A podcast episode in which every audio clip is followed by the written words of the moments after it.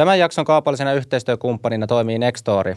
Nextory on kirjojen tilauspalvelu, jossa saa yhdellä tilauksella pääsyn yli 100 000 ääni- ja e-kirjaan. Mä oon itse käyttänyt Nextoria jo pidemmän aikaa ja tykkään etenkin äänikirjoja kuunnella sieltä. Monesti esimerkiksi lenkillä tai työmatkalla, kun tulee tänne studiolle, niin on kiva hyödyntää se aika kuuntelemalla jotain äänikirjaa ja samalla sitten oppii uutta ja sivistää itseään. Sieltä löytyy tosi laajalla skaalalla ihan kaunokirjoista sitten tietokirjoihin kuunneltavaa. Viimeksi kuuntelin tämän Öhökratia-kirjan, mikä on meillä myös tämän päivän jaksossa aiheena. Ja meillä on nyt teille puheenaiheen kuuntelijat tarjous, nimittäin koodilla puheenaihe. Saatte 45 vuorokautta ilmaista kokeilua Nextorin. Se ei sidottaa velota mihinkään, päästä rauhassa tutustuu palveluun. Ottakaa tuosta deskissä olevasta linkistä haltuun tai sitten nextory.fi kautta puheenaihe, niin sieltä päästä lunastaa tarjouksen. Tervetuloa puheena podcastiin ja tänään meillä on aiheena media ja öyhökratia. Otetaan selvää, että mitä tämä öyhökratia oikeastaan tarkoittaa ja me ollaan saatu tänne vieraaksi Johannes Koponen, tutkija, tervetuloa. Kiitos, moi. Ja Jussi Pullinen, Helsingin Sanomien toimittaja, tervetuloa. Kiitos. Ja mun nimi on Leevi Leivo ja tämä ohjelma on YouTubessa ja sitten podcast-alustoilta voi myös kuunnella. Ja tosiaan nyt tämän jakson oikeastaan ehkä kantava semmoinen taustateema on tämä Öyhokratia-kirja, mikä teiltä on ilmestynyt tästä ihan niin kuin vastikään. Ja itsekin sen tuossa luin tai kuuntelin, kuuntelin just viime viikolla ja ää, mielenkiintoisia teemoja. Meilläkin on aika paljon ollut tämmöisiä niin kuin media- ja metakeskusteluja ja muuta ja mun mielestä toi osui siihen ihan kivasti. Niin. Mutta aloitetaan sillä, että kun te lähditte tekemään tota, niin mikä oli tavallaan semmoinen niin kuin pyrkimys tai semmoinen joku motivaatio lähteä tekemään tällaista kirjaa? Me lähdettiin liikkeelle oikeastaan siitä, että me pohdittiin, tai meitä kiinnosti se, että miten ikään kuin mediakentässä julkisuudessa nykyään joutuu toimimaan ikään kuin monessa roolissa samaan aikaan. Eli tavallaan meillä on vaikkapa toimittajia, jotka joutuu samaan aikaan olemaan Twitterissä. Meillä on poliitikkoja, jotka alkaa olla influenssereita. Tämmöisiä niin kuin tavallaan kaksi, kaksoista tai jopa kolmoisrooleja ikään kuin päättäjien, journalistien ja tota, ää, sitten niin kuin erilaisten sosiaalisen median käyttäjien välillä. Niin tavallaan me, me lähdettiin niin siitä liikkeelle, että mikä tämä homma niin kuin on ja tavallaan mitä tämä tarkoittaa meidän julkisen toiminnan tai, tai tota, median kannalta. Ja sitten me ikään kuin siitä, kun me tavallaan tehtiin se tämmöistä vähän, puhuttiin niin kuin muutoksen tekijöistä rajankävijöistä, niin ne haasteluja, niin päädyttiin sitten aika nopeasti siihen, että jos me halutaan tästä puhua ikään kuin, tai tuoda jotain ikään kuin julkiseen keskusteluun, niin me ehkä tarvitaan tämmöinen vähän niin kuin isompi, voisi sanoa niin kuin jokinlainen vallananalyysi tai, tai tota, tämmöinen ymmärrys siitä, että mitä tämä niin kuin nyt sitten tarkoittaa, kun, kun tota, näin, näin on. Eli tämmöistä niin rajankäynnistä lähdettiin oikeastaan liikkeelle alun perin. Oliko lähtökohtana jotenkin jo semmoinen valmis tieto, että tämä mediamaailma niin kuin on muutoksessa? No joo, se on tietenkin tavallaan mediamaailma ollut muutoksessa aika, aika pitkään, pitkään jo, että tota, ja ehkä jopa vähän niin kuin nyt ollaan semmoisessa jonkunlaisessa niin kuin tyynessä vaiheessa. Mä en tiedä, Jussi voi mielellään kommentoida mun, mun näkökulmasta ehkä niin kuin, tavallaan ne niin kuin, isot tapahtumat ja niin nopeat muutokset on jotenkin niin kuin me ollaan jo eletty, mutta tietenkin se kiinnostava juttu on se, että Suomessa ollaan aika semmoisessa tilanteessa, missä meillä on esimerkiksi aika vahva media, siis perinteinen tämmöinen uutismedia. Ja tota, samaan aikaan sitten niin kuin, tavallaan sitä somea ehkä vähän niin kuin pidettiin semmoisena, että siellä käytiin jo, niin kuin, tiedätkö, me ollaan käytössä niin kuin arabikevät, kaikki muuttuu, ei muuttunutkaan, niin kuin monet aallot on käyty läpi jo.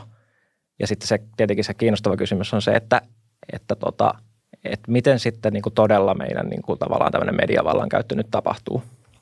Niin ehkä tästä tavallaan haluttiin myös sanoa, että paitsi median muutto ja median muutoksesta tosiaan puhuttu aika paljon, niin tässä on jollain tavalla yritetty katsoa myös siihen just vallanpitäjien vallan ja roolien muutokseen tietyllä tavalla, että kelle, kenelle se valta on jollain tavalla liikkunut tai liikkumassa tota, tässä järjestelmässä, joka on ikään kuin vakiintunut nyt jo sitten sen median, median muutoksen tai, tai tota ehkä rooli, uuden, u, roolien uusiaon jälkeen, että millä se, kenelle se valta siirtyy. Ja sitten tosiaan päädytään siihen, että se siirtyy vähän niin kuin uuden tyyppisille aktivisteille tai, tai mediatoimijoille tai tämän tyyppisille somessa erityisesti toimiville ihmisille, joita sitten – joita sitten kuunnellaan vallan saleissakin aika ahkerasti, välillä vähän turhakin ahkerasti tämän meidän haastattelumateriaalin perusteella. Tämä tosiaan tämä kirja perustuu reilun parikymmenen haastatteluun, haastatteluun, joiden pohjalta sitten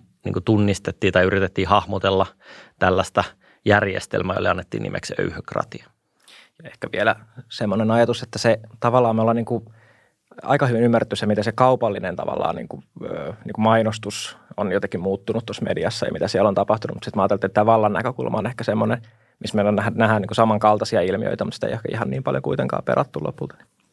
Joo, yksi mikä tuossa kirjassa oli ja tietenkin muuallakin on tullut monessa paikkaa esille on just vähän se perinteinen journalismi ihanne ja versus sitten just tämä uusi maailma, missä on sitten erilaisia toimijoita, että siellä oli vaikuttajia, aktivisteja, voidaan niin identifioida erilaisia. Mutta miten Jussi, kun sä oot Hesarissa, niin onko tämä semmoinen kysymys, mikä aiheuttaa niin kuin Helsingin Sanomien toimituksessa vaikka niin kuin pohdintaa, että onko se perinteinen journalistinen ihanne pelkästään se, mitä halutaan niin kuin toteuttaa vai tuleeko talon sisällä esimerkiksi olla rooleja sitten muillekin toimijoille? No kyllä niin kuin Helsingin Sanomissa ja varmaan journalistisessa kentässä laajemminkin se journalismi on se, se niin kuin toiminnan perusta ja se, myös se tuote, joka myy. Että jos sitä ajattelee sellaista markkinanäkökulmasta, niin kuin Hesarikin on tietysti kaupallinen media, joka myy myös tuotetta, niin se tuote, joka myy, jonka takia ihmiset tilaa ää, lehtiä ja tota, media, niin on itse asiassa se, se, se kovahko journalismi. Eli tota, että se me tiedetään tästä meidänkin toiminnasta sillä tavalla, että et, et journalismi kyllä myy, että hyvät jutut ja hyvä, hyvin tehty journalismi äh, oli sitten millä elämänalueella vaan, että se myy, että semmoiset tutki, tutkiva journalismi tai, tai, tai hyvin tehdyt tämmöiset henkilöjutut tai muut, jotka sillä tavalla toteuttaa aika perinteisiäkin journalismi-ihanteita, niin ne ikään kuin myy lehtiä tai myy tilauksia. Se tietysti tiedetään jo maailmaltakin, että, että sillä tavalla tämä homma on niin kuin stabiloitunut sillä tavalla ja medialle on löytynyt sellaisia rooleja perinteiselle medialle siis, jossa, jossa se ikään kuin toteuttaa sellaisia aika perinteisiäkin journalismin niin kuin, niin kuin varmen, tiedon varmentamiseen ja, ja tota kaiken epäilyyn ja sellaiseen niin kuin liittyviä tehtäviä, jotka sitten usein kutsutaan tutkivaksi journalismiksi usein sitä lopputulosta, mutta se on sellainen metodi. Niin tämän metodin toteuttaminen on sellainen, jolla on kysyntää ja sitä sitten taas ehkä nämä vaikuttajat tämän meidän haastatteluaineiston perusteella ei taas ehkä toteuta – että et he ei niin kuin tavallaan harrasta sellaista tiedon niin kuin varmentamista, monilähteisyyttä, ää, lähdekritiikkiä kyllä jossain määrin, mutta he ei toteuta ikään kuin sitä journalistista metodia kokonaisuudessaan.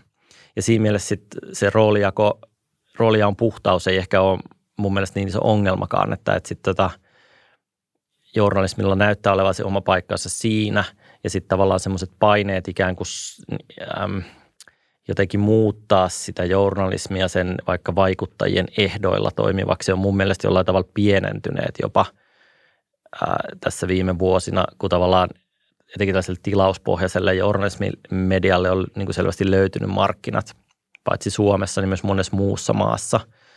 Että sitten tota, ää, mainosrahoitteisessa mediassa on, on varmaan niin kuin eri, niin kuin – erityyppisiä liikkeitä enemmän siellä, siellä niin kuin reunalla, että sitten tavallaan se ikään kuin journalismia tai perinteistä mediaa ei kannata silleen nähdä ehkä yhtenä mönttinä, joka toimii kaikessa samalla tavalla, että siinä mainosmarkkinassa se tavallaan disruptio on paljon isompi ainakin toistaiseksi. Eikö Hesarikin on näiden hybridi, että onhan siellä varmaan mainostajilta vai tuleeko mainostajilta enemmänkin fyrkkaa joku tilauksesta? No sitä ei taideta meidän pörssi, pörssiyhtiö kun ollaan, niin sitä jakoa ei taideta meidän pörssitiedotteissa kertoa. Mutta no, mä tuota, veikkaan, per, että se on näin. Perinteisesti se on ollut, jos yleisesti lehtiyhtiöstä, se on perinteisesti puolet ja puolet. Mutta sitten tota, viime aikoina se paino, koko ajan, se paino käytännössä koko ajan kaikessa mediassa siirtyy itse asiassa sinne tilaustuloihin. Että sen niin kuin, tämmöisessä niin kuin premium-mediatuotteissa, on maailmassa yleensä yksi tai kaksi isoa sanomalehteä monessa maassa edustaa tätä journalistista.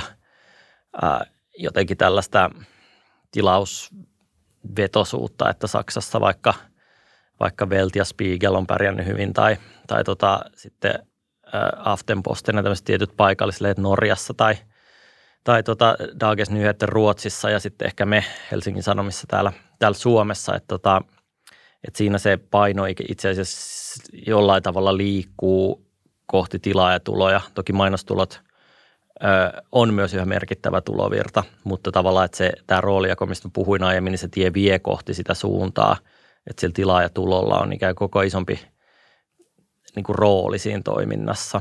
Ja, tota, ja, ja tietysti digitaalisessa kanavissa vielä isompi rooli, että jos mennään pois vaikka TVstä ja niin kuin painatuista lehistä ja sellaisista, niin se se, se kasvaa se ikään kuin paino siinä niin kuin tilaustulossa vielä Suomessa niin voimakkaammin. Yle on enemmän itse asiassa niin kuin harrastanut tota, tai että ne, ne on vähän niin kuin, voisiko sanoa, ostanut tämmöisiä vaikuttajakasvoja ja sitten on tämmöisiä YouTube-kanavia, onko nykyään taitaa olla TikTok-kanaviakin, mitkä on hyvin semmoisia henkilövetosia ja ne sitten taas menee enemmän sinne vaikuttaja, vaikuttajakenttään. Mutta sitten voitaisiin mennä tuohon ihan termiin, mua kiinnostaa myös ja veikkaa, että moni kuulijoita, että mitä tuo öyhokratia nyt sitten tarkoittaa, jos sen tiivistää semmoiseen niin alkuun nyt 30 sekunnin vastaukseen suunnilleen. Varmaan se tiivein ajatus on se, että että okei, me eletään edustuksellisessa demokratiassa, me voidaan äänestää. Sitten me eletään semmoisessa maailmassa, missä me ollaan niin kuin medioituneen mediavallan alla. Uutistoimitus saattaa vaihtaa vallanpiteen ja näin edespäin. Mutta sitten toki me eletään myös semmoisessa ollaan somevallan maailmassa, missä sitten ikään kuin myös päättäjät hakee legitimisaatioa sosiaalisen median ää, niin kuin, tavallaan testaa vähän sitä, että onko tämä päätös esimerkiksi ok tai, tai niin kuin se tavallaan tulee todeksi vasta somen kautta. Ja tällä niin kuin somen kautta todeksi tulemisella on ihan tietynlaisia piirteitä, että se ei ole siis niin, että joku kansakunta yhdessä siellä kaikki likettää, vaan se on niin kuin tavallaan hyvin tavallaan keskittynyt tota, se valta ja se kyky ikään kuin tulkata niitä päätöksiä tai niitä uutisia ää, niin tota, niille, tota, niille tota, ihmisille, jotka sitten sattuu kuuntelemaan ketäkin, kutakin. Ja tavallaan tämä on se, mistä me nyt puhutaan niin öyhokratiana. Eli tämä, että miten se ikään kuin se some nyt tulee sitten osaksi sitä meidän sekä uutisen ää, niin kuin tulkintaa, että sitten niitä päätöksenteon legitimisaatioita. Joo, esimerkiksi Tampereen yliopistossa tehtiin semmoinen pelkästään kansanedustajia kohdistettu haastattelututkimus tuossa pandemian aikana julkistettiin ja tota, siinä ikään kuin tutkijat näytti, että kansanedustajille kutsutaan esimerkiksi somekelaksi, joka pyörii koko ajan poliitikkojen päässä.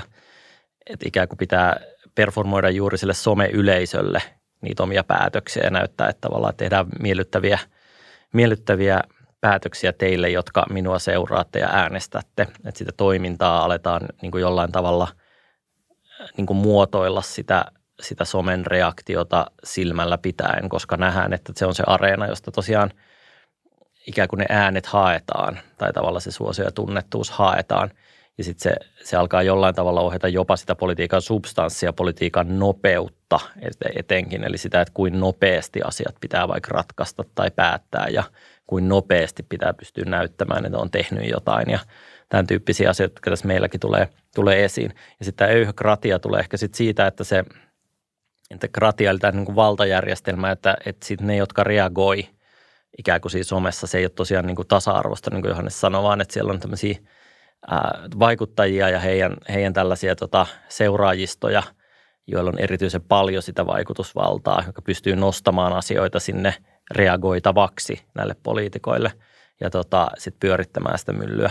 Ja se, tämä itse asiassa tämä vallankäytön muoto, jossa käytetään tällaista huomiovaltaa ää, ja määrittelyvaltaa jossain mielessä, niin on, on ikään kuin se, mitä me tässä yritetään – yritetään tälle vähän niin kuin tökkiä esille, että mitä tämä vallankäyttö itse asiassa onkaan. Ja me sanotaan sitä nyt sitten öyhökratiaksi, että joku heittää jonkun provo-twiitin tonne ilmoille tai jonkun, poimii jonkun videoklipin jostain A-studiosta ja kattokaa, miten näinkin voi sanoa. Sitten siihen alkaa reagoida isompi määrä jengiä ja sitten yhtäkkiä sit puhutaankin jo eduskunnan isossa salissa tästä aiheesta. Ja Helsingin Sanomien uutisessa. Niin, tai tota, niin sitten se siirtyy tästä isosta salista – eduskuntakeskustelusta vaikka tässä hypoteettisessa esimerkissä sitten uutiseksi iltapäivälehti tai Hesari tai, tai minne vaan.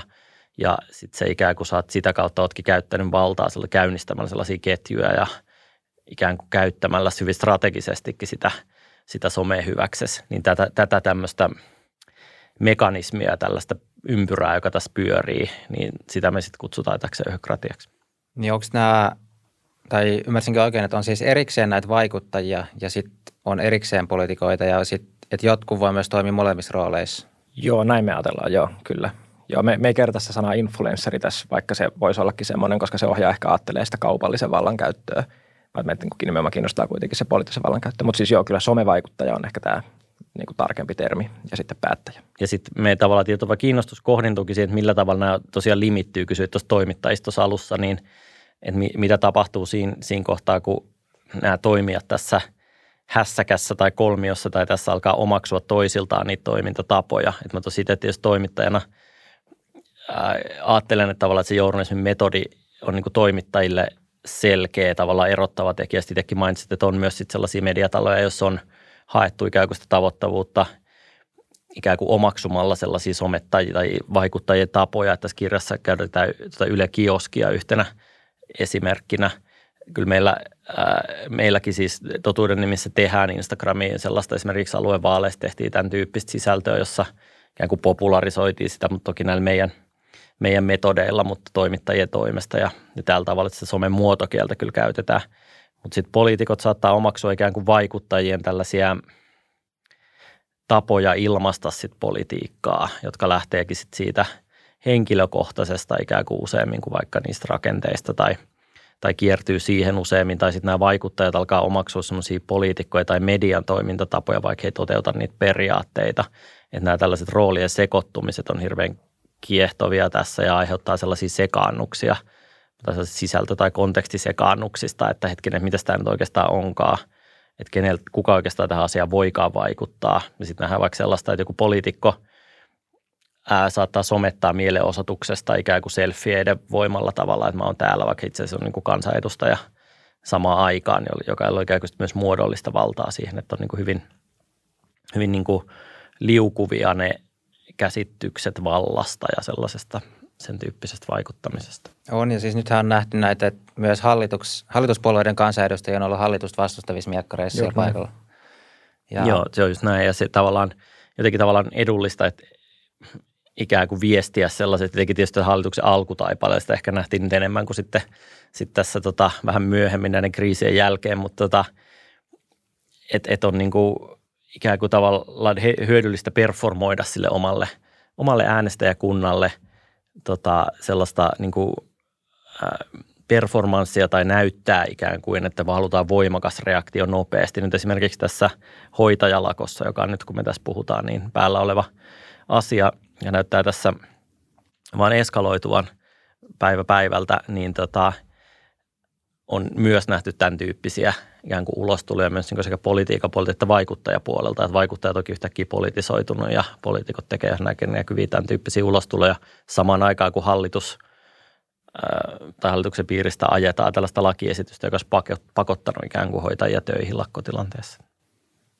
Joo, näistä, itse asiassa näistä ajankohtaisista ilmiöistä, niin yksi, mistä mun tekisi mieli kysyä teidän kantaa, mikä on mun mielestä mielenkiintoinen, on nyt ollut tämä NATO-keskustelu. Että koska ainakin yksi ajatus, mikä mun päähän on jostain syötetty, liekö siitä ollut joku tämmöinen vaikuttaja tai muu, mutta se tavallaan, että on sanottu nyt, että ikään kuin nyt kansa jotenkin veti tätä päätöstä ja poliitikot vähän niin kuin tuli perässä. Ja sitten just kun kuuntelit ton kirjan, niin, niin kun mä ajattelin, että tai niin kuin toi tarjoaa jonkun verran työkaluja ehkä niin kuin hahmottaa myös sitä, että miksi näin, mutta miten te näette, tai olette seurannut tätä NATO-keskustelua ja miettinyt, että, että kuka itse asiassa tässä nyt käytti – voisiko sanoa agendavaltaa, koska ei se ainakaan mulle kovin selvää ole, että mistä johtuen yhtäkkiä niin kuin jostain 30 prosentista vai mitä se Naton kannatus oli, niin se keikahti ihan niin kuin ylöspäin, ylösalasin, että nyt se on niin kuin melkein kaikki, kaikki niin kuin, tai ainakin selvä enemmistö suomalaisista kannattaa sitä NATO-hakemuksen jättämistä. Mitä te olette mieltä? Haluatko ottaa vai otaks mä?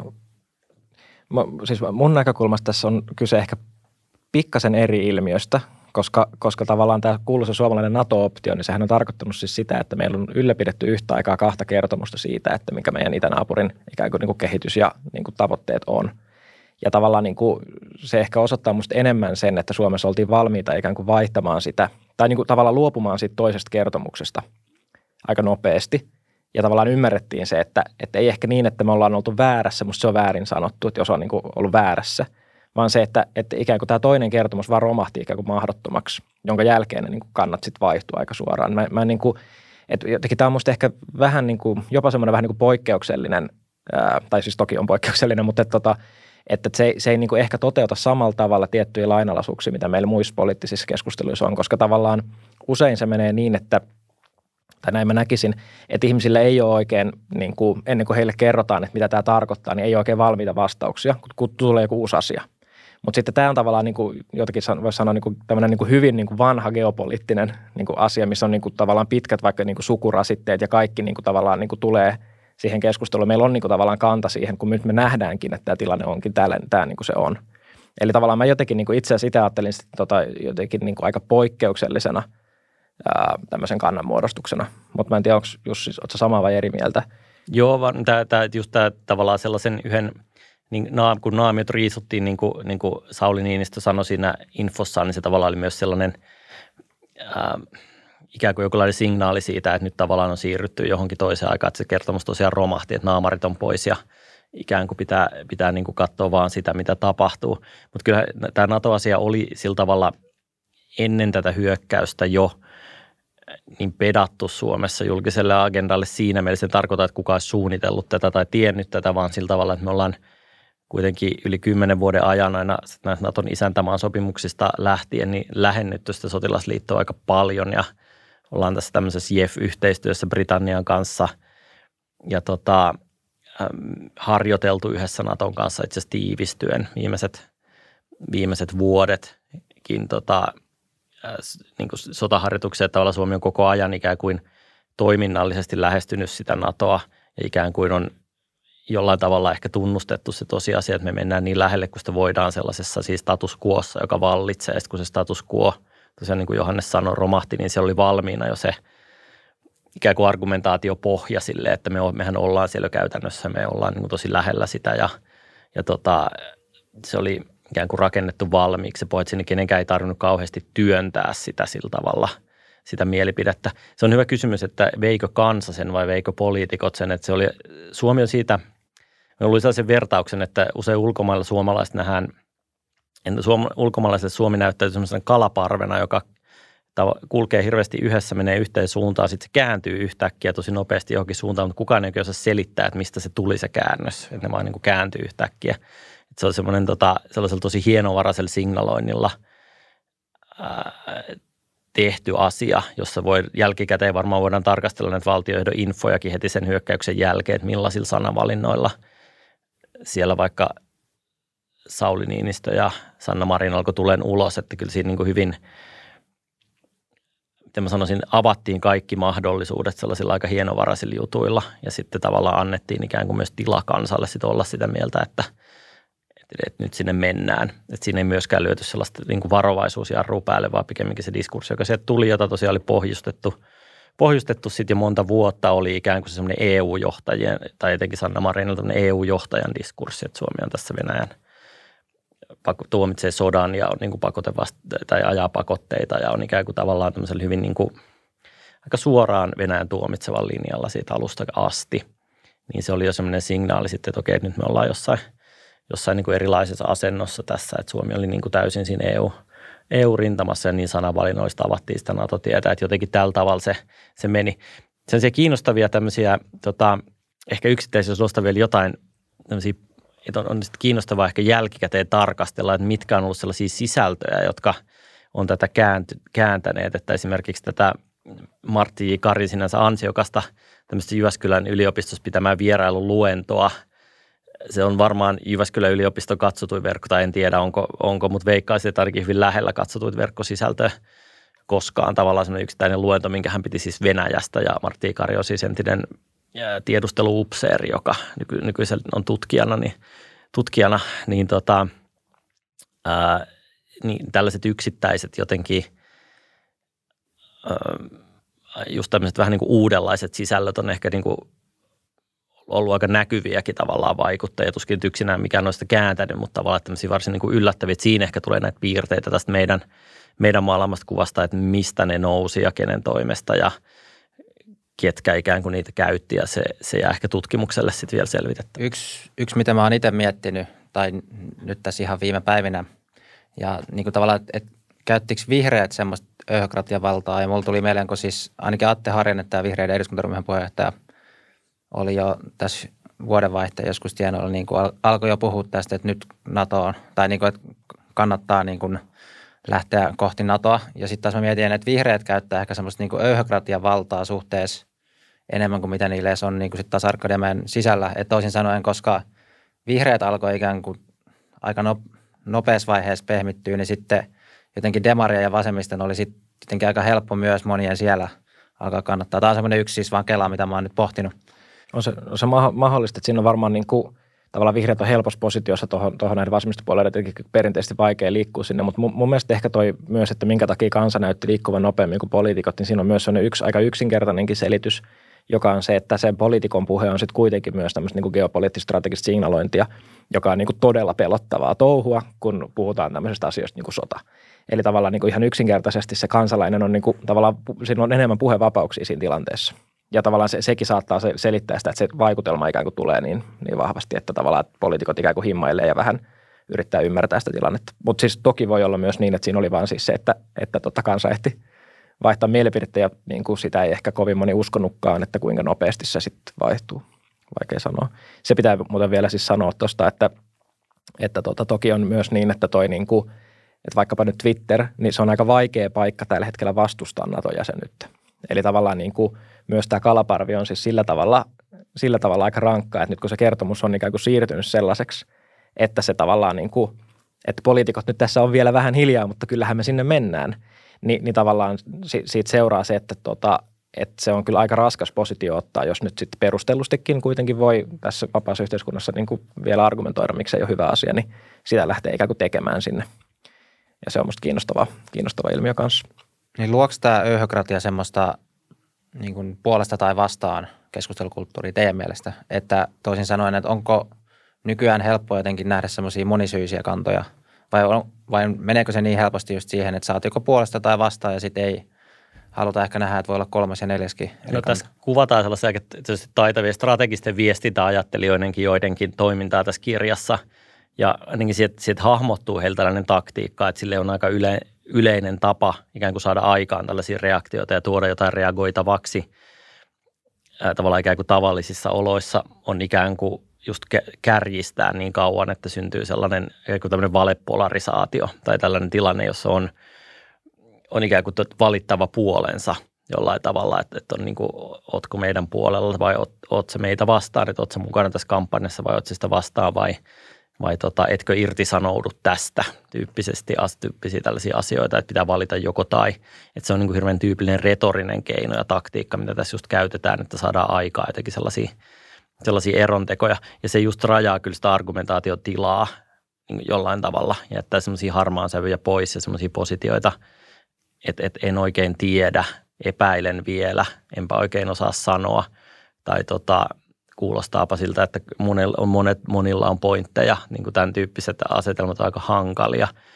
Ja siihen liittyy sitten se nopeus, joka tässä NATO-keskustelussa kyllä, kyllä tulee aika hyvin esille, se nopeuden vaatimus, että se vastaus pitää olla – vaikka poliitikoiltakin vaaditaan sitä heti, että semmoiselle niin reflektoinnin tila pienenee tällaisessa ympäristössä, että tavallaan ei ymmärretä sitä, että toki se vaatimus on niin kuin osin perusteltukin tässä ajassa, että että että tavallaan että sitä varten poliitikot on ikään kuin valittu, että he sitten päättää, mutta sitten semmoinen odotus siitä, että, että digitaali, dig, digitaalisessa maailmassa kaikki tapahtuu yleensä aina heti, että jos mä tilaan lenkkarit, niin ne lähtee tulee suurin piirtein heti tai – jos mä tota, ritviittaa jotakin, niin se leviää heti ja ne reaktiot on vuorokauden mittaisia. Asiat kestää hirveän lyhyen aikaa. Se aika jänne on silleen tunteja tai päiviä, ikään kuin se digitaalinen aikajänne. Niin, niin ehkä tässä NATO-keskustelussa sitten näkyy sellaiset odotukset myös tosi paljon, että vaaditaan tosi nopeita kantoja ja, ja tota, hyvin sellaisia mustavalkoisia kantoja. Niin, onko kukaan selittänyt meille, että miksi NATO ei ole jo täällä? Miksi ei ole? Miksi me ei ole jo Natossa? Mikä, mikä kestää? Niin, no, niin voihan sitä kysyä noinkin päin, että jos tavallaan, että, on, että siihenkin hän on jo sitten jotkut syyt olemassa, että noinkin päin sitä voi tosiaan kysyä. Mutta onko siis, tai itse olen just miettinyt sitä, että onko sosiaalinen media, niin onko siellä tilaa itse asiassa keskustelulle vai onko se onko sosiaalisen media? Ja ehkä nyt tämä on vähän Twitter niin kuin keskeistä tämä niin kuin li, tähän liittyvä keskustelu ja ajattelu, mutta et, onko se niinku keskustelu vai onko se itse asiassa enemmän sitä, että halutaan viestiä vähän niin kuin mihin joukkueeseen kuuluu? Tai mi, mihin niinku leiriin sä kuulut kussakin niinku kysymyksessä? Mä mietin tuohon edellisenkin kysymykseen liittyen, että se, se tavallaan yksi piirrehän tässä on kanssa se, että jos sä oot jotain mieltä ja sun kanssa samaa mieltä olevat on jostain toisesta asiasta jotain mieltä – niin on vähän vaikeaa olla sit toisesta asiasta myös eri mieltä. Ja tavallaan se, siitä tulee just tämä, että tavallaan me, että helposti sinne muodostuu just joukkueita. Varsinkin jos on sellaisia asioita, mistä ei ole ehkä niin kuin, tavallaan, että on, niin kuin, on helpompaa ottaa sen oman joukkueen mielipide, kun ehkä ajatella sitä asiaa läpi. Ehkä tämä on niin semmoinen tavallaan pintatasoinen vastaus tuohon, mutta siis toki pitää nyt sanoa, että kyllähän siis äh, sosiaalisessa mediassa on aivan järkeviäkin keskusteluja ja varmasti ihmiset myös oppii sieltä, mutta on ehkä se jotenkin mun, mun, mun mielestä se olennaisempi kysymys on, että onko se nyt sitten välttämättä se paras paikka oppia ja siitä, siitä mä oon ehkä vähän – sitten sitä kohtaa mä olisin ehkä vähän kriittinen välillä, että se voi olla, että välillä on niin kuin hyödyllisempää keskustella vaikka kirjan kanssa kuin sosiaalisessa mediassa. Niin, me tunnistetaan tässä kirjassa sellaisia ikään kuin tässä yhökratiassa on nämä aktiivit, joista me puhutaan paljon usein piirtyy Twitter, tosiaan Instagram on myös tosi tärkeä. Esimerkiksi tämä hoitajalakko nyt tässä samaan aikaan pyörimänä toisena niin on, on enemmän tämmöinen Instagram-ilmiö kuin vaikka Twitterin ilmiö ja, ja tota, siinä on tiettyjä tällaisia sukupuolittuneitakin sit piirteitä tietysti omalla tavallaan, että ne Instagramin yleisön tiedetään olevan niin kuin naisvetoisempi kuin Twitterin yleisön ja käyttäjien, että siinä on tämän tyyppisiäkin eroja.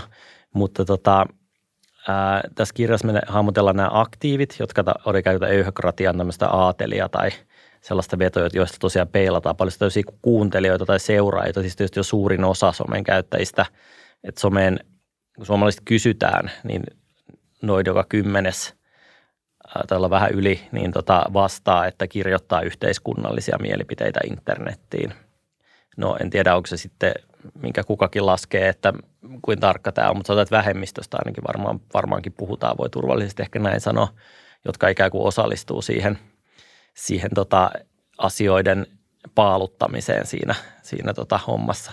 Sitten on näistä kuuntelijat, jotka ikään kuin seuraa aktiivisesti, jos puhutaan itse asiassa aika vähän, jotka korkeata ehkä toimii sillä tavalla tykkäämällä ja tällä tavalla he on niin kuin sit sitä – käyttää mikrovaltaa, mikrovaltaa siinä ja on ehkä niin kuin vähemmän liputtamassa ja ehkä saattaa enemmän olla sitten sellaisessa itse asiassa semmoisessa reflektoivassakin moodissa enemmän kuin me ymmärretään, kun me nähdään vaan ikään kuin tämä liputtajien joukko näkyvästi. Tämä kuuntelijoiden joukko usein unohdetaan. Sitten on tämmöistä, jotka ei osallistu ollenkaan, jotka usein on vanhempia ihmisiä, mutta jos puhutaan öyhökratian sisällä, niin nämä kaksi jengiä.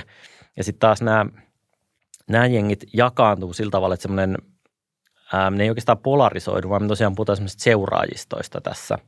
Eli tota, että on tämmöisiä niin kuin, no vaikka Maria Veitola, joka tässä tota, hoitajalakon aikana on aktivoitunut varsin näyttävästi tota, nostamaan tätä hoitajien asiaa ja välittänyt heidän viestejä eteenpäin tuolla, tuolla somessa, niin hänellä on oma fanikunta, joka ikään kuin sitten – amplifioi näitä asioita ja haluaa ikään kuin kuulua tähän ja käy, käy siellä hänen Instagramissaan tätä keskustelua. Tai sitten voi olla tämmöinen hoitaja-asian ikään kuin seuraajisto, joka seuraa tämän Milla Riikka Rytköstä ja ikään kuin tämän asian sellainen porukka, että muodostuu tällaisia niin kuin enemmänkin kuin poliittisia tai puolueleirejä, tällaisia niin kuin dualistisia polarisaatioleirejä, niin tämmöisiä niin kuin naapurustoja tai tällaisia seuraajistoja, joissa sitten ihmiset itse asiassa – niissä vahtii niitä rajoja aika tarkkaan ja voimistaa, voimistaa niitä toistensa viestejä ja katsoo maailmaa sen, sen filterin läpi. Että me, me ikään kuin tässä yritetään käydä tästä toisinpäin, kun puhutaan filterikuplasta. Eli siitä, että, että, some, että some jotenkin rajaisi pois asioita ihmisten näkyvistä, no niin me tiedetään, että niin ei käy, että se on, se on ihan tutkittu, että se, sitä ei tapahdu, ihmiset näkee enemmän uutisia ja ja muuta kuin, kuin tuota muussa maailmassa somessa, mutta puhutaan itse asiassa kuplafilteristä, eli tuota toisinpäin, eli siitä, että sä oot tällaisessa seuraajistojengissä, sä näet kyllä paljon asioita, mutta sä näet ne ikään kuin sen sun seuraajiston peilin ja semmoisen prisman läpi, että et sä näet ne ikään kuin tämän, tämän hoitajakeskustelun aktiivien tavallaan välittämän kuvan läpi, ja se luo sit sitä sellaista leiri, tunnelmaa, mutta ne on ehkä monimutkaisempia ne yhteydet kuvaan semmoisia oikeisto-vasemmisto tyyppisiä jakoja, miksi ne usein sitten redusoidaan, että siellä on paljon enemmän nyansseja, joissa sellaiset alakulttuurit saattaa limittyä, että tässä esimerkiksi puhutaan K-pop-faneista, että heidän tämmöinen niin kuin meininkinsä on niin kuin tietyllä tavalla limittyy vaikka tällaiseen politiikan äh, sfääriin tai tota, tiettyihin mediatuotteisiin tai tämän, tyyppisiä, tai, tai anime-porukalla on niin oma seuraisto, se olisi taas oma semmoinen poliittinen ala – overlappinsa taas niin kuin toi, ehkä vähän toiseen suuntaan, niin, tota, niin, niin, ää, niin näistä muodostuu semmoinen niin kuin monimutkaisempi vallan kudelma, kuvaan tavallaan niin kuin polarisoitunut leirihomma. Mutta onko se sitten pelkkää signalointia, on pitkä jorina tässä, mutta se tota, ää, niin mä sanoisin itse, että ei, että se on tavallaan sellaista niin kuin, ää, jotenkin semmoisen itsen peilaamista ja semmoista niin kuin identiteettityötä ja sellaista profiilityötä näiden tällaisten seuraistojen seassa ja välillä. Että et suuri osa ihmisistä kuitenkin liikkuu ja, ja, ja on säilyttänyt sen deliberoinnin ja reflektoinnin tarpeen liikkuu ja vertailee näitä seuraistoja siellä kuuntelijan roolissa toisiinsa. Ja tota, ei, ei ikään kuin, saattaa joskus lähteä liputtaa johonkin asiaan, mutta sitten siirtyy johonkin toiseen. Että se on semmoista niin kuin profiili – ja identiteettityötä sitten. Se, se saattaa joskus saada sen liputtamisen muodon, mutta se saa myös muita muotoja, jotka voi olla sitten kyllä ihan kasvattavia, niin kuin Johannes tässä sanoi. Niin, Instagramhan on vähän eri lailla toimii, koska siinä just se story-ominaisuus, mitä ehkä nykyään käytetään enemmänkin kuin jopa sit niitä fiidikuvia, niin ainoastaan se niin kuin vaikuttajahan näkee, mitä vastauksia sinne storyin tulee, kun sitten taas Twitterissä lähtökohtaisesti kaikkihan näkee kaiken. Eli niin kuin Instagramissa se vaikuttaa, pystyy tavallaan kontrolloida sit sitä, että mitä se haluaa sieltä nostaa esiin. Että si, siinä mielessä tiedät, se on enemmän, tai miten mä itse näen myös, että Instagram on enemmän semmoinen yhdensuuntainen media verrattuna Twitteriin. Vai jaatte sitten tämän? Että siellä tavallaan, niin kuin, jos sä haluat rakentaa semmoista omaa jotenkin brändiä ja pitää siitä kiinni, että millaisista asioista täällä kanavalla puhutaan, niin se on helpompaa siellä. Joo, kyllä se varmasti näin on. Siinä on semmoinen kiinnostava piirre, mitä noin monet vaikuttajat tai somevaikuttajat sano, sano tuossa, että – että se on siis tosi kovaa duunia. Se, kun sä kuratoit sitä sun seuraajiston tai se vaikka ihan suorien seuraajienkin niin kuin tavallaan antamia vastauksia sulle ja yrität tavallaan niin kuin sitä, sitä niin kuin inboxia lukea, koska se tota, varsinkin jos sä oot joku iso, kohtuullisen iso media, siis saattaa olla niin kuin hyvinkin paikallislehden kokoinen se tota, porukka, joka, joka sitä niin kuin seuraa ja sitten tavallaan sieltä tulee sitä niin kuin kamaa aika paljon – että tavallaan se kuratoinnin niin kuin duuni on jo niin kuin, sitten ihan sille ammatillisestikin niin kuin aika eri homma kuin se, että sä vaan niin kuin annat sen Twitterin laulaa ja luotat siihen, että se keskustelu käydään siellä, mitä sitten käydäänkin, ehkä et edes välitä siitä. Että tavallaan se on musta sellainen kiinnostava piirre, mikä näissä on kanssa niin kuin ihan, ihan merkittävästi, että se että tavallaan niin kuin, se tulee vähän niin kuin erilaisia ikään kuin se, se, niin kuin se työ, mikä sä teet, että sä pyörität sitä, tota, teet sitä tulkintaa ja muuta, niin on hyvin niin kuin erilainen ja vaatii hyvin eri tavalla paneutumista myös. Joo, sitten tässä tota, se on jollain tavalla varmaankin näin, että se story omina, se on myös suojaa niitä tekijöitä jollain tavalla, että se keskusteluyhteys on, on sille intiimimpi ja tekee siitä tilasta jollain tavalla ehkä jollain tavalla turvallisemman myös. Sitten siinä tietysti niin kuin menetetään sellaista sen keskustelun suoruutta ehkä jollain tavalla sitten taas toisessa, toisessa päässä. Sitten tosi tässä niin kuin meilläkin käy, käy tässäkin ilmi tässä kirjassa, että, että näiden Twitter-keskusteluikin ja sen – ikään kuin spontaanilta näyttävän tunnereagoinnin takana. Esimerkiksi mitä monet tällaiset näkyvät käyttäjät käy, niin on usein sellaista aika suunnitelmallista toimintaa. Että siellä on yksityistä viestintää avustajien kanssa ja kaikenlaista siis pohdintaa, että se vaikka se Twitter saattaa ikään kuin näyttää sille julkiselta ja areenalta sinällään, niin se on itse asiassa yleensä hyvin harkittua. Että ne tunnereaktiotkin tai pöyristymiset ja suuttumiset ja muut, niin on – on, on ei, ei toki aina, mutta sanotaan, että niin kuin jollain prosentilla aika laskelmoituja. Että tiedetään, että tällaista pöyristymistä ikään kuin lainausmerkeissä esittämällä, niin, niin saa aikaan niitä, niitä reaktioita, joita haluaa. Että ne ikään kuin on suunniteltuja ja, ja sitten tavallaan saatetaan vaihtaa siellä takahuoneen puolella, puolella vähän WhatsApp-viestiä, että mitäs kannattaisi tähän nyt vastaukseksi vai kannattaako ollenkaan ja, ja tällaista. Niin poliitikot esimerkiksi. Jep, kyllä jo, että siinä on sellaista, sillä, silläkin on niin kuin oma takahuoneensa ikään kuin. Joo, sillä... to, se tosi, tosi hyvä, hyvä niin kuin lisäys, se aika kiinnostava huomiokin oikeastaan, että se tuntuu, että se Twitterin työ on ehkä enemmän kuitenkin niin kuin sitä ennen sitä julkaisua. Toki myös varmaan vastauksia, mutta voi olla myös ennen sitä itse julkaisua. Mutta sitten, sitten tota, tavallaan molemmissa noissa niin kuin joudutaan sitten siihen – tai siis, että toki, toki Instagramissakin poliitikot paljon sit suunnittelee varmasti, miltä näyttää ja mitä sinne laittaa. Ja niin tämä Instagramissahan on nykyään se omituinen tapa, että jengi postaa sinne niitä pitkiä wall of tekstejä. Että tavallaan se, vaikka se on niin kuvaperustainen palvelu, niin sitten itse asiassa lopulta siellä onkin aika paljon, niin kuin, esimerkiksi poliitikolta saattaa olla ihan siis niin kannanottoja, missä joku selfie ja sitten vaikka kommenttina tai sitten jopa niin kuin, vaan niin kuin eri kuvina, niin on niin kuin tavallaan tekstiä, että saadaan sitä keskustelua käytettyä. Että se on musta myös aika kiehtovaa, että miten näitä alustoja ikään kuin, niin kuin se alustojen kulttuuri kehittyy, mutta sitten tavallaan samalla niitä niin kuin yritetään ikään kuin väkisin vääntää joihinkin käyttötarkoituksiin, mihin on ikään kuin tarve. Ja sitten välillä tuntuu, että ihmiset on oppinut tuon kulttuurin ja siitä on tullut just aika teatraalistakin. Et esimerkiksi tulee mieleen viime viikolta oli tämä Sanna Marinin nahkatakki juttu. Niin tavallaan se, että et, eka melkein sä näet niitä, että no taas jotkut setämiehet pöyristyy nahkatakista, mutta sitten mä en ollut vielä niin nähnyt ketään pöyristymässä. Sitten mä näen sen niin kuin vastapöyristymisen siihen pöyristymiseen, mutta mä en ehkä niin kuin, jäi niin kuin epäselväksi, oliko sitä alunperäistä kohua ollenkaan vai oliko vaan niin kuin jengi jo etukäteen miettinyt, että no näin tässä tulee käymään. Ja sitten lähdettiin jo, vähän niin kuin kipattiin melkein se eka vaihe siitä, kun tiedetään jo, että no näin tämä tulee menettää kaava. Niin mä menen ekana tonne, mistä saa sitten näitä tykkäyksiä. Kyllä. Ja se on tosi helppo keskustelun aihe, että niin kuin päivittelee sitä, että miten joku voikin olla tästä, niin kuin, miten joku tästäkin voi pöyristyä.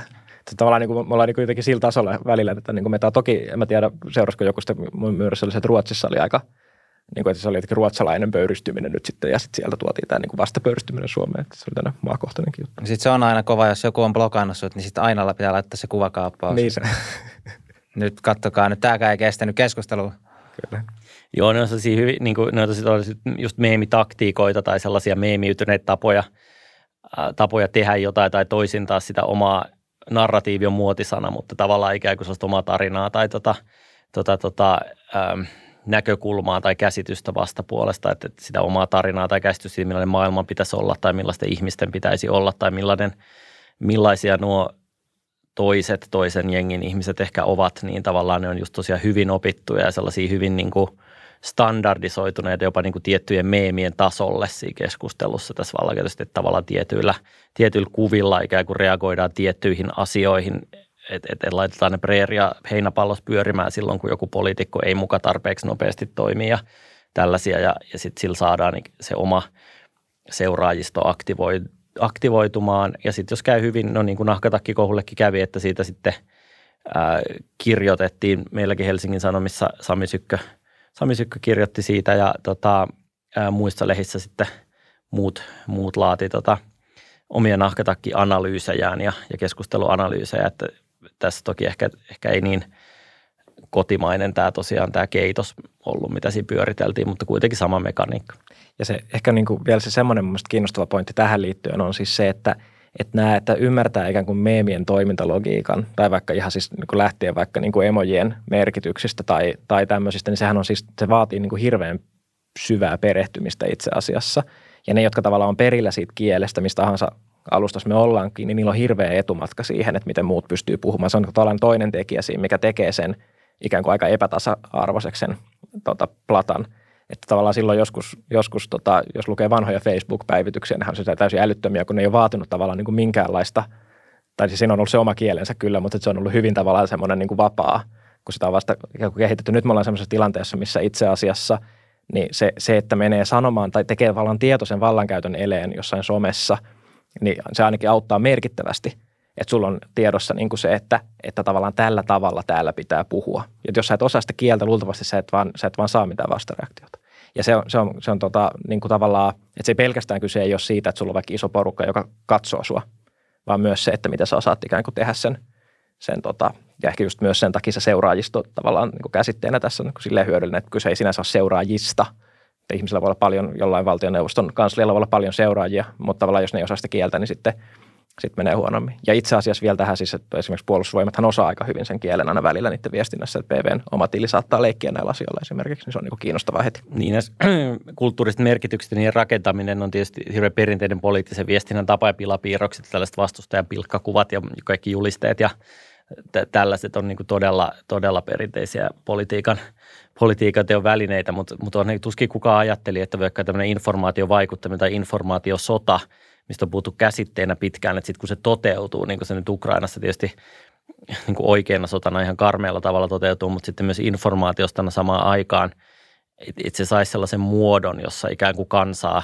kansan sotatahtoa tai taistelutahtoa pidetään yllä tällaisilla niin kuin – animetyylisillä meemeillä tai sellaisilla, jotka ottaa sellaiset niin puolivaltiollisetkin tahot ja tavallaan se, se niin kuin kulttuuristen merkitysten rakentaminen siihen politiikan päälle on sellainen taito, jolla sä itse asiassa voitat aika paljon, jos sen, sen hallitset. Ja nyt tässä tosiaan tämä hoitajalakko pyörii, ää, pyörii sillä tavalla mielessä, niin tota se, siinä esimerkiksi Milla-Rikka Rytkönen on kyllä tosi taitavasti sitä, tätä Instagramia ottanut haltuun, että hän on aika – sanoisin taitavastikin ikään kuin käyttää sellaisia kulttuurisia viittauksia varmasti siihen äh, veikkaisin saanut, saanut konsultointiakin, kin, jos pitäisi arvata, mutta tota, että hän on hirveän, hirveän hyvin osaa ikään kuin tuoda sellaisilla kulttuurisilla sivuviittauksilla sellaisia merkityksiä että ne ei tarvitse suoraan sanoa asioita, vaan rakentaa päälle ja antaa ymmärtää, antaa ymmärtää asioita. Että hän, hän on esimerkiksi tässä hallitsee tämän pelin erittäin hyvin.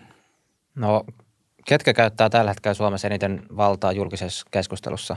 Ket, tai kenellä on eniten valtaa siihen, että mistä puhutaan Suomen yhteiskunnallisessa keskustelussa? Varmaan tota, Jussilla suoraan vastausta tähän, mutta, mutta tota, mulla niin kuin ensimmäinen ajatus on se, että tämä riippuu tosi paljon nyt kuitenkin siitä keskustelusta. Ja sitten tavallaan niin kuin, kun meillä on tavallaan niin kuin niitä ääniä, musta toi niin kuin koronaviestinnän osalta oli kiinnostavaa jotenkin, kun tuntuu, että oli vaikea hahmottaa sitä, että miten kovaan ääneen valtio puhuu silloin, kun valtio puhuu kansalaisille. Eli tavallaan niin kuin, kun, kun sitten niin kuin tuli se, että niin kuin tulee ikään kuin jotain niin kuin rajoituksia ja sitten joku menee ikään kuin sanomaan ne rajoitukset – niin tavallaan se, se on niin valtava se kuulijakunta ja niin kuin jokainen sana on niin, kuin niin painava, että yhtäkkiä sit niin kuin sillä, tavallaan, että se, se ei niin kuin, tavallaan se tulkitaan toki jokaisessa paikassa taas omalla tavalla, mutta se ääni on todella kova ja sitä ei mun mielestä esimerkiksi valtion niin kuin hallinnossa ihan ymmärrettykään silloin. Mutta että sitten niin kuin, tavallaan kuka niin kuin meidän agendaa ehkä ohjailee, tai se on vähän niin kuin eri keskustelu taas sitten, että et, et meillä on, on mun mielestä niin kuin, tota, on niin kuin, se on varmaan vähän semmoinen niin kuin, melkein semmoinen ekologinen, että, että tavallaan että siellä, jos siellä on tyhjä lokero, niin se yleensä täyttyy kyllä sitten niin kuin enemmän niin kuin nopeammin tai, tai hitaammin. Että tavallaan, niin kuin, että jos niin kuin havaitaan, että tuolla tuossa kohtaa nyt vaikka yrityksille ei puhuta nyt tällä kielellä, mutta siellä on kuitenkin kuuntelijoita, niin joku tavallaan tajuu ottaa sen kyllä haltuun. Että, että en mä tiedä sitten, onko se tavallaan vallankäyttö lopulta kuitenkaan semmoinen, että sä voit niin kuin loputtomasti ilman sitä kuuntelijaa niin tavallaan puskea itse sinne. Niin tässä kirjassa me hahmotellaan sellaista kolmioa, jossa siis toki perinteiden media, etenkin Suomessakin, en halua vähätellä, en halua tässä boostata, mutta niin kuin en halua myöskään vähätellä sitä, sitä perinteisen median valtaa, että se on niin kuin edelleen olemassa. Että tämä kolmio etenkin Suomessa toimii, se on, se on ikään kuin tämmöinen kolmio, jossa se kiertää, tässä mainittiin kansa- ja NATO, NATO-asiat, niin päät, päättäjät, sitten jollain tavalla media – niin tässä niin kuin vuoro, ikään kuin tämä somen aktiivit, politi- politiikka ja media tavalla vuorovaikuttaa koko ajan sillä tavalla toisiinsa, että niillä kaikilla on se vaikutusta, mutta kyllä se perinteisen mediankin valta aika iso on siinä mielessä, että nämä, miten mä sanoisin, tämän euhokratian toimijat kuitenkin sitten aika monet etenkin tässä vallankäytön puolella hahmottaa edelleen sen, että, että, että sun asiasi todella ikään kuin läpäisee kansan – niin se, sun pitää tavoitella käytännössä esimerkiksi iltapäivälehtijulkisuutta Suomessa. Ne on kuitenkin Suomen ylivoimaisesti suurimmat uutismediat, ilta, Iltalehti ja Iltasanomat, että et se on ikään kuin se, mitä pelätään ja mitä myös tavoitellaan. Toki myös meidän, meidän lehti on iso media vallankäyttäjä, sitä, sitä en halua sanoa, mutta että näissä nousee esille, esille etenkin niiden sellainen merkitys se koko kansakunnan jotenkin puheenaihe validoijana. Että kun sieltä jostain seuraajistosta nousee joku asia, että vaikka se olisi kuin iso pöhinä siellä K-pop-faneilla tai jossain – ää, jossakin seuraistossa tässä Jenni Rotonen tässä kirjassa kertoo sellaisesta yhdestä keissistä. Hän on siis somevaikuttaja, jossa hän tota, nosti tällaista naisten säärikarvotusta voimakkaasti. Siellä siitä tuli tämmöinen kansallinen keskustelu, aika voimakaskin sellainen, että se oli, oliko se pari vuotta sitten, kun tämä tapahtui, niin tota, siitä uutisoitiin varsin laajasti ja sitten siitä tuli iso asia sitten, kun ikään kuin iltapäivälehdet kiinnostuivat ja teki omalla tavallaan sit siitä – siitä uutista. Että hän kyllä aloitti sen ja sai aikaan ihan merkittävän liikkeen, mutta sitten se seuraava taso, se vaati sitä aina mukaan edelleen sen perinteisen median tämmöisen validoijan ja nostajan roolin. Että et se perinteinen media tässä meidän kirjan perusteella, tämän löydöstä perusteella ikään kuin poimii näistä seuraajistoista asioita ja sitten pystyy, että silloin se kyky pulpauttaa ne sitten tavallaan pinnalle ikään kuin ja koko, koko jengin tietoon. Että on niin kuin vaikeampaa luoda sellainen koko kansan läpäisevä asia – ilman sitä komponenttia. Että et MeToo, joka tässä myös käytetään esimerkkinä, niin sekin vaati sellaisen vuorovaikutuksen siihen välille, että välillä perinteinen media veti ja välillä some. Ja kenties on niin, että kaikkein taitavimmat ikään kuin, niin kuin vallankäyttäjät on niitä, jotka ikään kuin osaa käyttää niitä koukkuja niin, että tavallaan nämä eri seuraistot ja uutismedia tarttuu siihen. Että jos tavallaan niin kuin kiinnostaa puolustaa jotain äh, lihansyöntiä – niin sitten tavallaan sitä asiaa voi liittää melkein jokaiseen asiaan, mutta sitten tavallaan siinä pitää olla taitava, että sä saat sen niin kuin, tavallaan sen koukun niin, että se tarjoaa jokaiselle suunnalle sitten sen oman kulmansa, mistä sitä voi niin kuin lähteä tekemään. Että onko se sitten spektaakkeli tai, tai, tai, tota, tai jonkunlainen niin kuin parodia tai, tai mitä vaan, tai suuttuuko joku siitä, niin kuitenkin tavallaan joku tämmöinen koukku pitää olla. Ja mä sanoisin, että ehkä siitä tunnistaa yleensä ne taitavimmat tyypit, että ne ajaa omaa asiansa ikään kuin, niin kuin heittelemällä näitä koukkuja. Joo, ja tai itselle tosi hyvä niin kuin oivallus oli tuosta teoksesta just se, että mitä te toitte siinä esiin, että kun nyt, tai eletään semmoista aikaa, että tosi moni haluaa olla vaikuttaja ja rakentaa semmoisia omia seuraajistoja ja yhteisöjä ja näin ja näin. Mutta tavallaan vaikuttajat myös tarvii semmoisen neutraali auktoriteetin, jotta on joku, joka ikään kuin asettaa sit parhausjärjestykseen niitä. Niin mun mielestä toi oli tosi, tai jos mä niin kuin itsekin mietin, että, että niin kuin millaiseksi media on menossa ja mitä niin kuin trendejä mä näen, niin sit toi on ehkä semmoinen jotenkin pikkasen unohdettu, ainakin suhteessa siihen, miten paljon jotenkin puhutaan siitä, että vaikuttajat nousee ja rakenna omaa yhteisöä ja näin.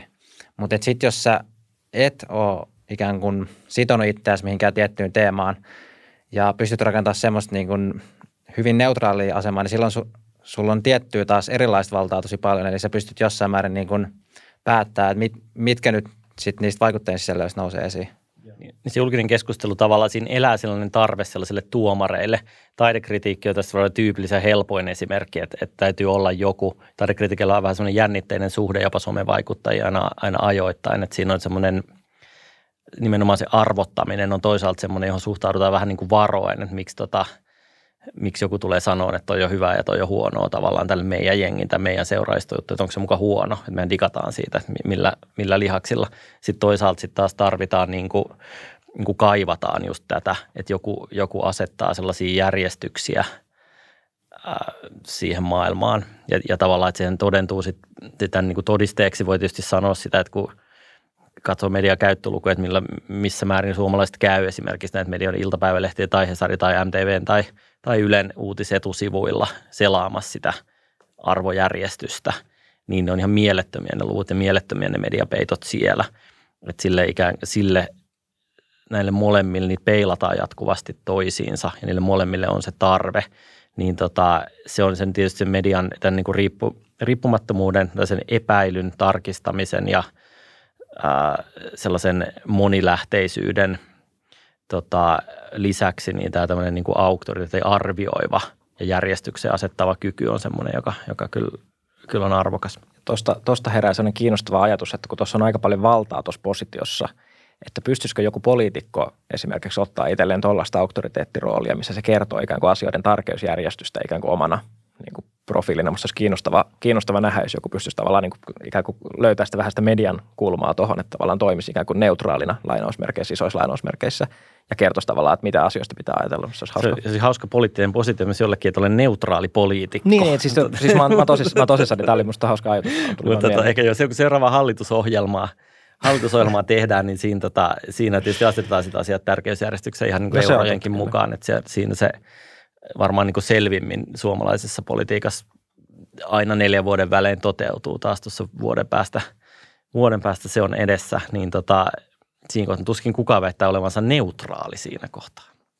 Niin se on. Olisiko Suomessa lähimpänä tota positioa joku Ylen se lauantai-aamuohjelma, missä on yleensä jotain pääministeriä ja muita haastellaan? Vai mitä te olette mieltä? Mulla tuli toi aikana mieleen semmoisesta niinku auktoriteetti tavallaan asemajournalismista, että sit, jos ne alkaisi ottaa sinne jotain – influencereita, niin ne myös aika nopeasti menettäisi sen asemansa ehkä. Niin, se kertoo ehkä myös siitä, että kenellä, kenellä me hahmotetaan se vallan olevan. Että tota, tässä, tässä someympäristössä, että tässä Ylen, Ylen se on ykkösaamu tai tämä ohjelma, niin tota, siinä tota, se muodollinen valta ja muodollinen asema on usein se, joka, joka ratkaisee. Että sitä meillä, meillä on sellainen lauantai vieras-niminen palsta Helsingin Sanomissa, joka on samantyyppinen, että otetaan tämmöisiä niin kuin vallan, vallakkaita ihmisiä, ihmisiä tota, äm, niin kuin haastattelu. Siis ajattelu meni yleensä lähtee sille, meidän pitää niin kuin kuulla, vaikka ne olisi vähän tylsiäkin ikään kuin, mutta siis kuitenkin tällaisia niin kuin keskeisiä vallanpitäjiä ja haastaa heidät.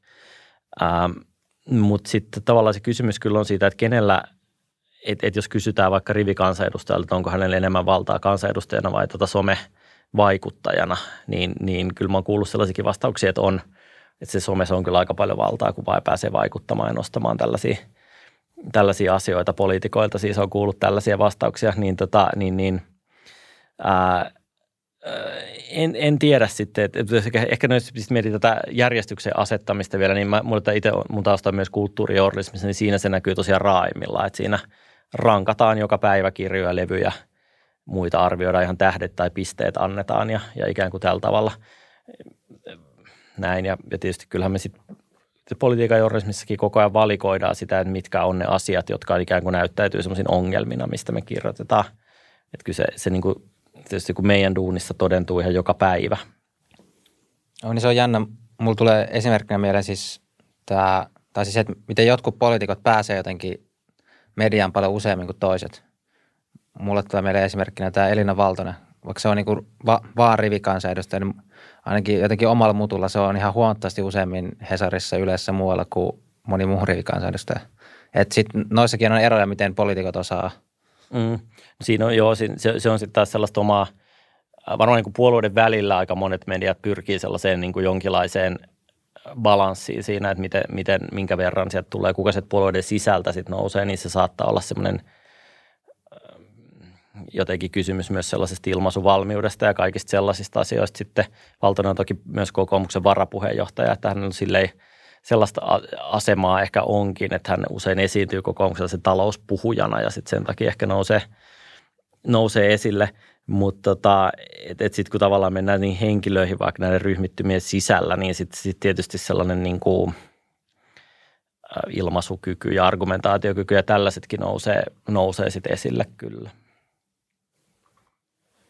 Mutta joo, musta tuntuu, että nyt voitaisiin pikkuhiljaa laittaa tätä jaksoa pakettiin. Tuleeko vielä jotain semmoista ihan loppukiteytystä, vaikka ohjeöyhokratiassa toimimiseen? Tuleeko jotain semmoista, että vähän niin kuin, että jos nyt on kuunnellut tämä jakso ja on näppäri, näppäimistä tuolla niin kuin sormet syyhyä, että pitäisi mennä tuonne nettiin, niin mikä olisi joku semmoinen kiteyttävä ehkä ohjenuora? Löytyykö semmoista tähän loppuun? Ehkä tuohon niin kuin kaikkeen tähän NATO-keskusteluunkin tavallaan re- relevantiksi. Mä jotenkin tykkään siitä ajatuksesta, että jos on tosi eri mieltä jostain asiasta, niin kannattaa ainakin kyseenalaistaa ne omat syyt kommentoida julkisesti, että olen eri mieltä tästä asiasta, sen sijaan, että olisi hiljaa siitä asiasta.